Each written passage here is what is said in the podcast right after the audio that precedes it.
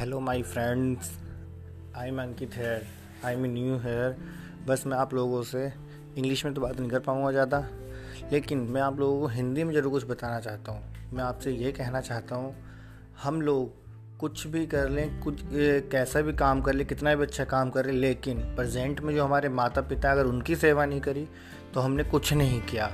जीते जी, जितनी सेवा करी जाए, जो करा जाए, कर लो।